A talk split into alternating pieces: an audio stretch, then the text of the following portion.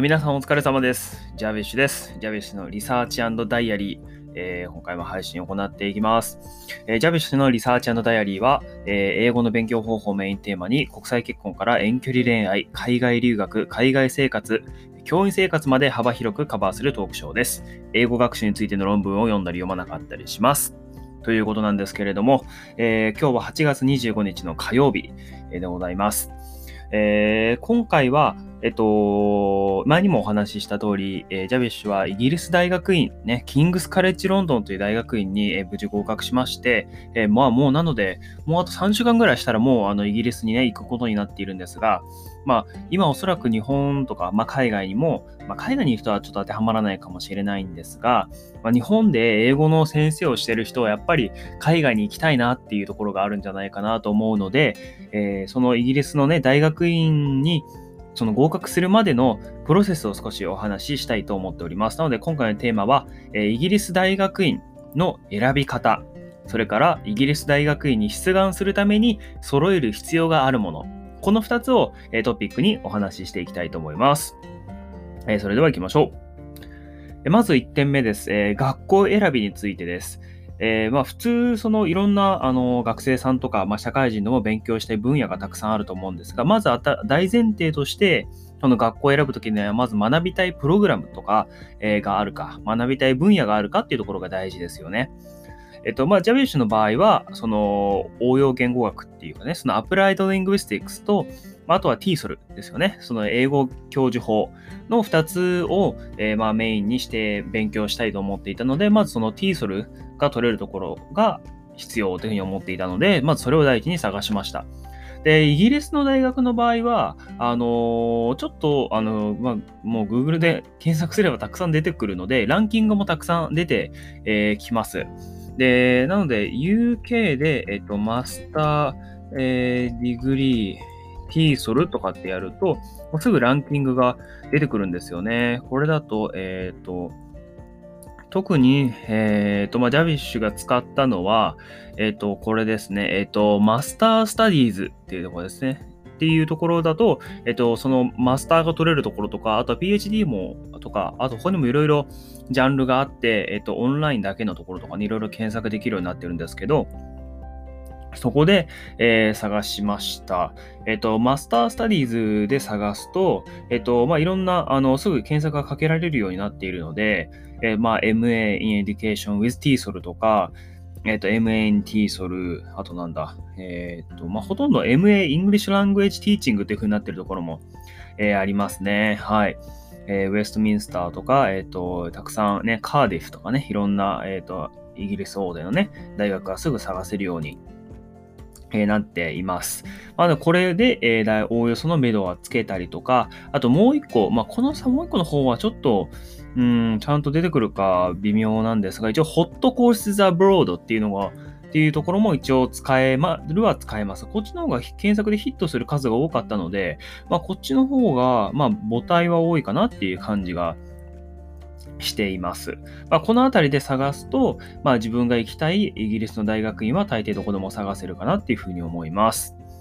で、えーあと、他に学校選びで、えーと参考にしたのは、まあ、いくつか、えーとまあ、見てたんですけど、まあ、その自分が取りたいなって思う授業があるかどうかっていうところをしっかり見ていく必要があるっていうふうに思いました。えーで、ジャビッシュの場合は、えっと、まずその一番ジャビッシュが個人的に興味があるのは、まあ、その TESOL は、その second language acquisition のところなので、まあ、その授業があるのは当たり前なんですけど、他のその選択科目が何が取れるかなっていうところも興味があって、まあ、結構ジャビッシュはそのサイコロジー的なところも、と、あとはそのラングエッジアセスメントですよね。その言語を使ったそのテストをどういうふうに作っていくのか、どういうふうに言語能力を測っていくのかっていうところにすごく興味があるので、それが取れる授業、それをがある授業、あるプログラムか、あるプログラムを、えーそのプログラその授業があるプログラムを持っている、えー学校に、えー決めたいと思ったので、その実際のその大学に行ってのそのウェブサイトに行ってみて、そのそういう授業が取れるかどうかっていうところを参考にしました。まあ実際その昨年度、その学校のウェブサイトにその授業が載っているんですけど、大抵その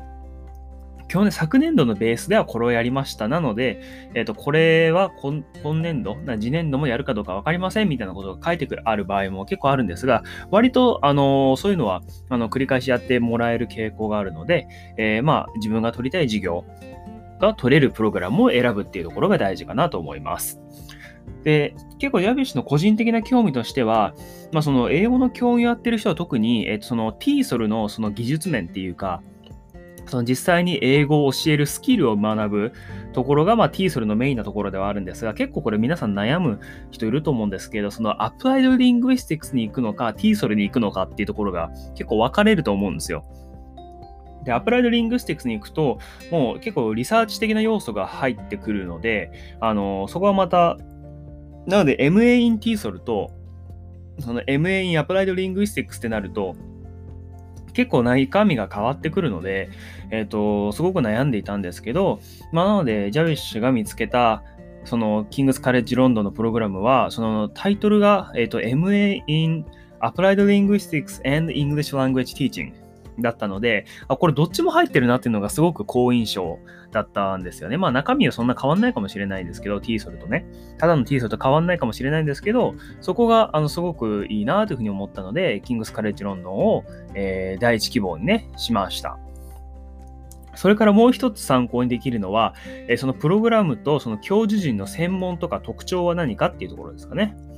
で、まあ、大学のウェブサイトに行くと、えー、その教授の名前とかはもうすぐ検索できるようになっているので、その教授の名前を Google スカラーっていうところで検索すると、その教授が最近そのちゃんと研究して、そのパブリケーションまで出しているかっていうところとか、あとはその、まあ TSOL なら TSOL の世界の中でサイテーションとして使われている回数とかも見れるようになっているので、すごくおすすめです。で、ジャビッシュ今まで論文2本読んできましたが、それらもすべて、えっと、Google スカラーから、えー、検索しています。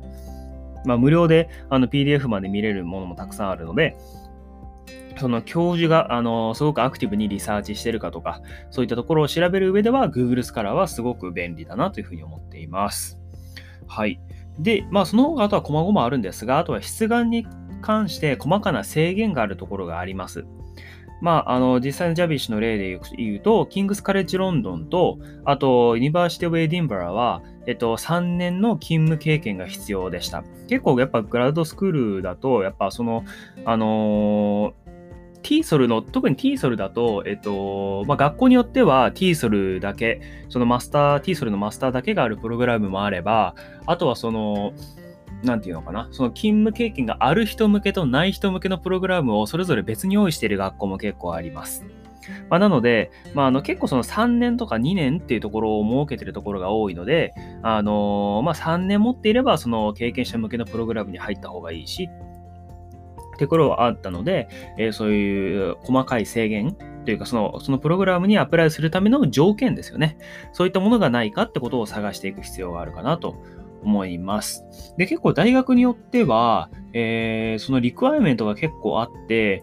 例えばそのアメリカのの場合、えっと、大学の成績が、えっと、3.3GPA がないとダメですよとか、っていうのがあったりとか、えっと、学校によっては3.5えー、少なくとも学部生の間にその成績を取っておかないといけませんよっていうところも、えー、結構ありましたね。え、ー、と、ちなみに3.5必要だったところはケンブリッジですね。ケンブリッジは3.5、えー、必要で、3.3が必要なのは Lancaster University っていうところですね。も、えー、3.3以上の GPA が求められるところが、えー、ありました。で、他にもたくさん、えっ、ー、と、あ、3.5これもあるな。これはなんだ？ University of Auckland。あ、これはニュージーランドですね。はい。一応ニュージーランドも調べてたんですけど、えー、そういうところでは3.5とかね、GPA、大学時代の GPA の提出が必要になるところが結構ありますので、そういった諸条件を含めていく上ではとっても大切かなというふうに思います。はい。で、えー、まあその細かな諸条件ありますよと。で、あとは、まあ、あとは授業料ですよね。ここはもうお財布と相談っていう形なんですが、あの、結構大学によって結構違うんですよね。これが結構びっくりしたところで、例えば、あの、ジャビッシュが受かった King's College London は、えっ、ー、と、16,500ポンドかかります。で、えっ、ー、と、あと、 University of Edinburgh は、えっ、ー、と、2万1600ポンドで、 University of Manchester は1万8500ポンドかかるので、まあ、日本円に直すと、 King's College London は年間の授業料がおよそ240万ちょっとぐらい。で、えっ、ー、と、エジンバラ大学は、なんとそれより70万円近く高い、えっ、と、316万ちょっとですね。で、えっ、と、マンチェスター、ユニバーシティ・ブ・マンチェスターは270万円ちょっと。まあ、なので、それぞれこう、まあ、キングスカレッジローンドンが一番、あのー、安い学費だったので、そこもすごく良かったなっていうのは思ってるんですけど、なんか大学によってはもうそれぐらい学費が変わってくるので、あのー、しっかりその学費がいくらかなっていうのも調べておく必要があるというふうに思います。はい。あの、本当、キングスカレッジロンドン240万でよかったなというふうには思っているんですけど、あのー、はい、お財布とはぜひしっかり相談していただいて、あの、学費が安いところに、少しでも安いところに、あの、受かるようにぜひ準備をね、進めていただければと思います。まあ、あとは場所ですかね。当たり前ですが。あの、結構、あの、ジャビッシュが選んだキングスカレッジロンドンとエジンバラとマンチェスターは全然場所が違うので、まあ、ロンドンはど真ん中ですけど、エジンバラもスコットランドだし、で、マンチェスターは、まあ、あのね、あの、まあ、都市としては、間ぐらいですか。ちょっとあんまり、あの、イギリスの土地勘がいまいちまだ分かってないんであれなんですけど、あの結構場所も違うんですよね。で、ジャミッシュ一回ロンドンにも行ったことがあるので、すごく街として好きだったのでね、あの、観光に行った時、すごく、あ、いい街だなというふうに思ったので、あの、ロンドンもいいなというふうに思っていました。まあでも、一番決め手になったのは、取りたい授業が取れるっていうところと、あとは学費の面とっていうところだったので、まあ、とは教授がこの人のもとでね、勉強したいっていう方もいらっしゃったので、えー、キングスに決めたっていう感じなんですが、まあ、いろんな諸条件があって、えー、キングスに決めましたといった感じでしょうかね。はい。で、えっ、ー、と、まあ、大学の選び方はこんな感じで、え、ございます。はい。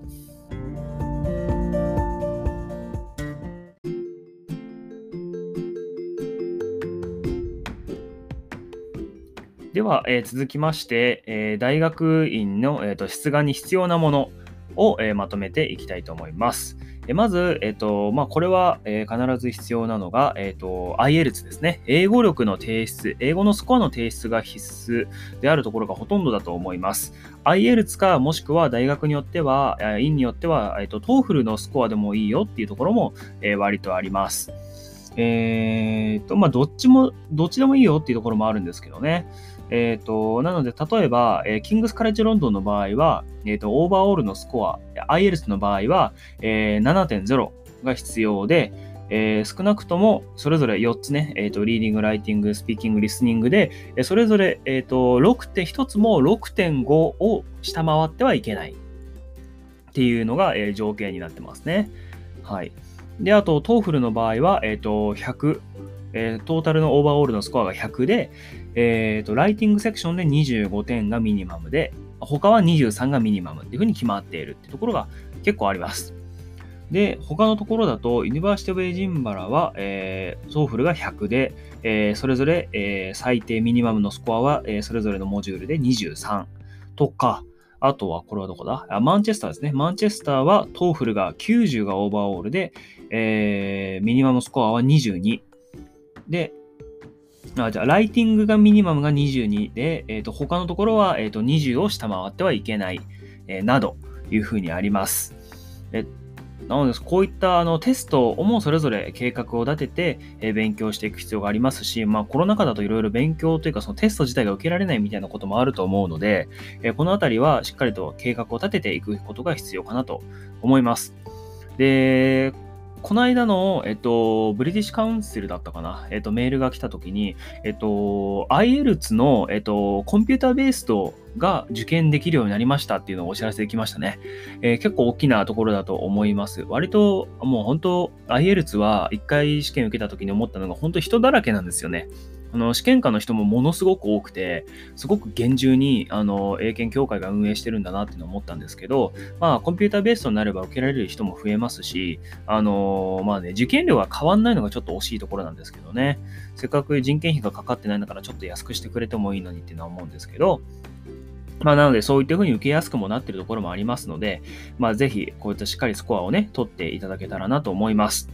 で、えっと、ちなみになんですが、えー、今、あの、IELTS は、あの、ちょっと個人的に結構いいなって思っててハマってるんですけど、でなぜかというと、えっと、IELTS は他の外部テストにはない特徴が一つあるんですよね。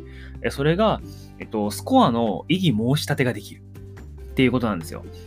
で、まあ、どういうことかというと、まあ、あの、文法問題のね、リーディングとか、えっ、ー、と、リスニングとかっていうのは、まあ、採点間違いってほとんどないはずなんですよね。あれ多分ダブルチェックが入っているはずなので、そこのミスはほとんどないはずなんですが、あと、スピーキングのテストとライティングのテストにおいては、あの、もうちょっとスコアが高いんじゃないかっていうことを、えっ、ー、と、問い合わせでもう一回確認してもらうことができます。で、えー、でしかも、まあ、これお金かかるんですけど、あのー、すごくいいのが、その異議申し立てをしても点数が下がることはないんですよね。これがすごく、あの、個人的には好きで、えっ、ー、と、ちょっと待ってくださいね。スコアの、えっ、と、修正かな？スコアの修正、あ、採点、再採点ですね。っていうふうに呼ばれてますね。はい。再採点。で、これが、あの、すごく便利だっていう話なんですよね。で、えっ、ー、と、あとは、ちょっと待ってくださいね。で、これやると、えー、これ、えっ、ー、と、ちなみに、えーと、このスコアの修正、再採点は、あの、9000円かかるんですよ。で、ただし、こう一つすごくいいのは、えっと、スコアが修正されて点数が上がったら、その9000円って返ってくるんですよ。これがすごくいいなっていうふうに思っていて、まあ、あの、結果が変わらなかったらその9000円戻ってこないんで、あの、まあ、それはね、向こうがそのままお金全部取られちゃうんですけど、それがすごく、あの、そういったちゃんと再採点を認めてもらえるっていうところがすごくいいなというふうに個人的には思っています。でただし、ちょっと、あの、時間かかる場合があります。2ヶ月ぐらい、あの、かかることもありますし、まあ、メールでね、あの、結果も来るんですけど、あの、紙の証明書は割と、あの、すぐあ、紙の証明書はちょっと時間かかるんですけど、メールではすぐ結果が来るので、ここはすごく、えっと、おすすめです。でちなみに、ジャビッシュも、えっと、スコアを上げました、これで。あの、ライティングのスコアが、えっと、いくつだったかな？ライティングのスコアが、えー、と、これだ、リポートフォームで、ライティングのスコアは、あ、そうだ、6.5だったんですよね。そうだ、そうだ、そうだ。で、これが最初6だったんですよね。他のやつは、あの、まあまあ高かったんですけど、で、それのせいでオーバーオールバンドスコアが7.5に行ってなかったんですよね。まあ、なのでそこでライティングだけ、えっ、ー、と、スコアの再採点を申し込んだら6.5に上がって、で、無事、キングスカレッジロンドンのその最低基準であるところも満たすことができて、えー、まあなんとか出願 on time でできたっていう経緯がございます。まあ、なので、この7.5ね、をキープするために、もしスコアが届かなかったら再採点を申し込んでみて、スコアを上げるっていうこともできますので、えー、まあ、そこは、あの、 TOEFL 一発勝負で異議と、異議申し立てができない TOEFL よりかは、まあ、ちょっと可能性があるかなというふうには思います。まあ、ちょっと受験料高いので、そこはまたお財布と相談って形にもなるんですが、結構、ジャビッシュは個人的には ILTS は好きです。はい。え、ー、と、で、ちなみにそのジャビッシュが選んだ選択科目の中で、え、ー、と、English for Academic Purpose っていう授業があって、それにも実は IELTS への対策をするための授業を学ぶこともできるというのがあったので、ちょっと IELTS 寄りにこれから人生になっていくのかなっていうふうに思ってもしています。はい。なので、IELTS ね、えー、話戻りますが、えー、出願時に必要なものは、まず英語のスコアの証明ですね。IELTS か TOEFL が必要です。イギリスの場合はね、えー、アメリカの場合は、えーと、SAT とかそういったところになってくるかと思いますが、イギリスの場合は IELTS か TOEFL です。次、えー、卒業大学大学の関連として、えーと、自分が卒業した大学の成績、それから、あと、大学の学位の証明書、これを、えーとえーとまあ、コピーとかスキャンで、えー、送る必要があります。で、今もし学生の方、まあ、海外大学でも日本の大学でもいいと思うんですが、え、ー、と、大学卒業する前にちょっと多めに、え、ー、と、取っておくことをお勧めします。ジャビッシュは大学の、えーとその証明書を卒業した時に10通ぐらいまとめて取っておいたんですよね。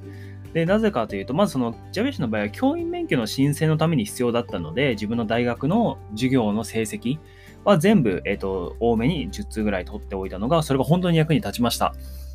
まあ、教員免許を取るときの申請にも必要でしたし、あと、私立の、その、教員のポジションの面接にも大学のその成績が、の提出が必要だったので、え結構大学の成績って割と大学卒業してからも、そのジョブハンティングっていうか、その就活するたびに必要になるので、大学の成績は多めに取っておくとすごく良い、便利だなというふうに思います。あと大学の学位ですよね。これ、あの大学の学位の証明書って卒業したらもうなんかタンスのとか本棚のすごい奥まったところにしまわれてみたいなところあると思うんですけど、まあ、すごく便利なのはやっぱり、えーと、スキャンをして、えー、Google ドライブとかに、えー、保存しておくということがすごく便利ですね。割と、えっ、ー、と、その、まあ、これちょっと後で話すんですけど、自分が卒業した、えっと、学位との正式名称を結構入力しなくちゃいけないことが結構あってですね、そこがなんかスペル間違ったりすると怖いなとか、スペルっていうかその微妙になんか勘違いしてるとか、そういうこともあると思うので、えー、そこは、えー、一つね、スキャンして、えー、いつでも見れるようにしておくと便利だと思います。卒業、え大学のね、関連ですね。大学の成績の証明書と学位の証明書はそれぞれスキャンをして、えー、取っておきましょうということでございます。次です。3つ目。えー、これが、えー、割と時間が、えー、じゃあちょっとこれはちょっと取っておいて、他の2ついきましょうかね。えっ、と、あとは、えっ、と、レコメンデーションレターですね。これが必要です。推薦書は、まあ、現役の学生ならお世話になったね、教授ですよね。卒論の指導教授とかでいいかと思います。で、えっと、2通必要だったり、1通必要だったりするところがあるので、えー、何通必要なのかっていうのは、あらかじめ、えー、すごく計算しておくというか、確認しておく必要があります。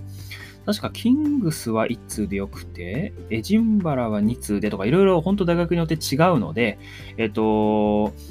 で、どことどことどこに申し込む、出願するっていうことが決まったら、それぞれその教授にすぐ、えっと、連絡を取って、えー、推薦書書いてくださいってことをお願いして、えー、何通どこどこに送るっていうのを、えー、お願いする必要があります。で、えっと、大学に、えっと、直接送ってもらうことになるので、ここに送ってくださいとか、もしくは、えっと、各大学によっては、ポータルサイト上に、えっと、PDF をアップロードしてくださいっていう風なこともあるので、えここは、えそれぞれ、えその教授がどこにその推薦書をどうやって、えアップするのか、送るのかする必要があるのかってことをきちんと情報を伝えておく必要があるので、え情報をしっかりまとめきった上でやることが必要かと思います。まあ、なので、推薦書を書いてもらう時点で、えーと、もうどこにアプライするかはしっかりと決めておくべきだし、で、やっぱりここにもアプライしたいな、みたいな、そういう後出しにするとちょっと失礼になりますので、え、しっかりと、え、事前の計画が必要です。それから、えっ、と、2通必要で、1通はそういったあのアカデミックレコメンデーションというか、教授、大学教授とか、でもう1個はそのプロフェッショナルレコメンデーション、つまりその勤務先の直属の上司とか、なので学校の先生してる場合は、その英語科の主任とか校長先生とかに、書いてもらうのが、えー、求められる場合もあります。ジャビッシュは確か、えっ、ー、と、どこだったか、マンチェスターかエジンバラがそのパターンだったかと思いますが、えっ、ー、と、これもお願いしました。えっ、と、まあ、あの、もう蹴ったので、あの、いいんですけど、あの、割と英語科のそのトップにお願いするとかってなると、割と申し訳ないっていうか、なんていうんですかね、結構教員同士でそのレコメンデーションレターを書いてもらうことってほとんどないし、すごく違和感を感じる先生方はいらっしゃいます。まあ、なので、あの、ジャビッシュの場合は、まあ、ちょっと反則技ですが、えっと、学校のネイティブの先生で一番最年長の人にお願いしました。はい。まあ、結果、あの、その大学からは、あれ受かったのかな？マスワンチェスターだからまだウェイトリストなのかな？はい、って感じなんですが、あの、それでも、あの、通ったことは通ったので、まあ、直属の上司か、まあ、先輩かっていうところかと思います。はい。まあ、ネイティブの先生にかけてもらったのが大きかったかもしれないですね。そのネイティブの先生もイギリス出身だったので、しっかり書いてもらいました。はい。えー、そして、えー、もう一つですね、職務経歴書。えー、これ必要です。え大学院によっては研究分野の勤務経験が必要となるところがあります。えー、TESOL やアプライドリングスティックスで行きたいと思っている人は、えーとまあ、何年以上の、えー、勤務経験が必要ってところがあります。キングスとエジンバラドはそれぞれ3年以上、えー、必要でしたね。で、えっ、と、結構、あの、他のヨーロッパ系の大学だと、その、あの、レジュメですよね。それをあの PDF であの提出するところもあるようですが、えー、イギリスのそのジャビッシュが申し込んだ3つの大学院は全てオンラインでそのフォームに入力するっていうところしかありませんでした。これはもしかしたらイギリスは主流になっているかもしれませんが、えっと、これを、えっと、手間暇あまりかけすぎずにやるためには、あの自分で一つ、えっと、経歴をまとめたものをこれまたやはり Google ドライブとかに、えーまあ、Google スプレッドシートとかにまとめておくのがすごく便利です。えーと、全部コピペで終わらせることができるし、西暦の入力の間違いとかがなくなるので、えー、一つ作っておくことを強くお勧めいたします。で、えーと、特に、えーと、ジャビッシュがあまり好きではない和暦には十分注意していただいて、あの西暦直すときに間違いがないように、あの自分は、えー、と大学何年に入学して卒業して、えー、どこどこで何年の何月から働き始めて、いつまで働いてっていうのをそれぞれしっかりとあの職務経歴書をどこかね、自分がすぐにアクセスできるところに、えー、持っておくというのがすごく便利かなと思います。じゃあ、本当にこれ作っておいてよかったなと思います。助かりました。はい。そして、えー、ラストです。最後は、えー、出願死亡理由の、えーと、パーソナルステートメントですね。エッセイを書くことになります。で、それぞれ大学によってトピックが与えられていて、長さはだいたい500ワードが1本、または2本っていう風になっています。えっと、まあ、他の、えっと、有名な大学だともっと長かったり、あと追加でエッセイを書きなさいっていうね、その、なんていうか、死亡理由とは関係ないけど、他のその研究分野について、だからもうなんかライティングの課題が1個出てるみたいなパターンもあります。で、キングスの場合は、えっと、で、大体中身似てるんですが、微妙に違うので、えー、それぞれパーソナルステートメントのお題をしっかりと把握しておく必要はあるかと思います。で、一つは、キングスは、えっ、ー、と、職務経験を書きなさい。それからその職務経験を、えー、このプログラムにおいてどのように伸ばせると期待しているか。それから将来のキャリアプランにどのようにこのプログラムが役立つと考えているのか。っていうので、このまあ3点を抑えるエッセイを1本書きなさいっていう内容でした。で、えっと、エディンバラ大学は、えー、まあ、なぜこのプログラムに出願するのか、それと今までの職務経験に対してこのプログラムはどのような効果や影響をもたらすのか、えー、また最後に特に研究したい分野の詳細は何か、詳細分野は何かですね。はい、そんなところもございます。で、エディンバラはもう一つあって、えっと、他に、えっと、そのプログラムに対して、えー、あなたが用いているその専門分野の知識、技能があったら書いてくださいっていうのもあったんですが、まあ、これは、あの、教員の場合は、あの、あんまり対象ではないかなと思ったんですが、あの書けるだけ、え書いたって感じですかね。その、どういった事業を展開してきてとか、あの公務文書とかね、そういった細かいところは書いたりしました。そして、えマンチェスターは、えこれも同じくプログラムで、え勉強したいと思った理由ですね。死亡理由、志願理由と、え職務経験。それからこのプログラムで活かせる経験や知識について、え書きなさいといった内容の personal statement を、え書きなさいっていう感じですね。で、えっ、ー、と、 personal statement はすごく大事なところだと思うので、しっかり時間をかけて書く必要があると思います。もう1ヶ月以上かけたかなというふうに思っていますが、あのーまあ、あの、英語科でね、英語科の先生でイギリス大学院目指している方は、まあ、エッセイの書き方なんかも本当に耳にタコができるぐらい、あの、何回も何回も聞いたことがあると思いますし、また普段指導してると思うので大丈夫かと思いますが、あのしっかり英語もそのチェック、イングリッシュチェックを入れて、えー、まあ当たり前ですけど、そのグラマーのミスがなくなるようにとかね、そういったところはしっかり書く必要があるのかなと思います。で、あとは、えっと、ある程度、その、これはもうジャビッシュがその海外大学を受験するっていう生徒に対しても言ってることですが、まあ、ある程度のそのオリジナリティは出す必要があるかなというふうに思っています。誰でも書ける内容だと、すごくその personal statement がつまんない内容になるかなと思うので、あの、やっぱり自分にしか書けないような、えー、 personal statement を書くってことが大事かと思います。まあ、なので、自分の職務経験においても、この英語の授業をただやったとか、あの、生徒指導をしたとか、そういったところで終わるんではなくて、英語の授業で、こうこう、こういうところをこだわって毎日、えー、そのクラスプランニングしてましたとか、そういったことをあの自分が自分だからこそ書ける内容をしっかり書くっていうことをこだわって、え、書きましたので、そこがすごく大事かなと思います。まあ、いわゆるその面接を紙でやるみたいなことだと思うので、えー、そういったところをしっかりオリジナリティを出して書くっていったところが大切かと思います。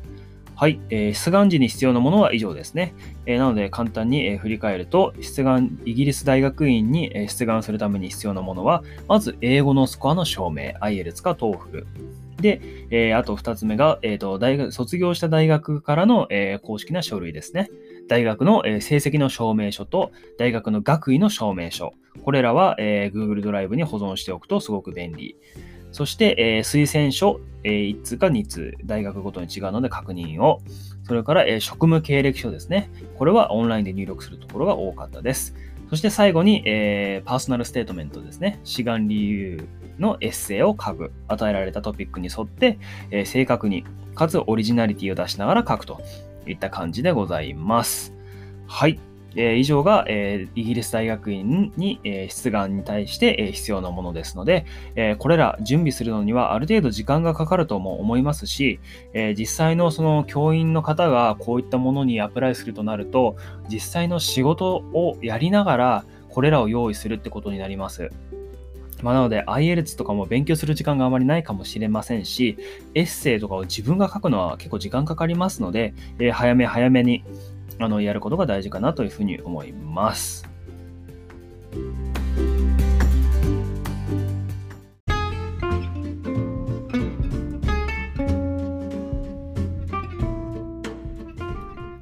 エンディングです。はい。というわけで、今回は、え、イギリス大学院に出願するために、え、必要なもの、え、ということで、えまとめてお話をさせていただきました。えー、先ほども言いましたが、えー、なかなか大学院に出願するのは本当に手間も、えー、かかりますし、え割とあのメンタルを削るような準備も必要かと思いますので、え事前に計画されることを強くお勧めいたします。まあ、自分の人生の転換期になるような大学院出願ということになるかと思いますので、事前の準備をしっかりしておくことが、え大切かと思います。え今回は、えー、必要なものとね、揃えなきゃいけないものと学校選びについてお話をしましたが、あのー、学校の先生特にされている方は、あのー、本当に忙しい中で、あの準備をすることになるかと思いますので、えー繰り返しになって恐縮ですけれども、あの、事前の準備と計画が必要かと、えー、思います。もう本当にジャビッシュも家族の手伝いがなければ、あの、こんなスムーズには出願はできなかったと思いますので、あの、協力してもらえる人を味方につけて、あの、なるべく早めに手続きすることを強くお勧めいたします。えーもし、あの、他、イギリス大学院の出願とその準備について、えー、質問などあれば、えー、ぜひお寄せください。えー、何でも、えー、語れる範囲で、えー、お話ししていきたいと思いますので、よろしくお願いいたします。はい、えー。というわけで、今回も、えー、なんとかエンディングまでたどり着きました、えー。ここまで聞いてくださった方、本当にありがとうございます。次回の配信もぜひお付き合いください。次回もゆったり配信していきます。このポッドキャストではお便りや質問を受け付け中です。英語の勉強に関すること、え教員生活に関すること、海外留学に関することなど精一杯お答えします。Twitter や Instagram の DM やアンカーをご利用の方は、アンカーのボイスメッセージからお便りをお寄せください。それでは次回の配信でお会いいたしましょう。Thank you very much and please keep it up!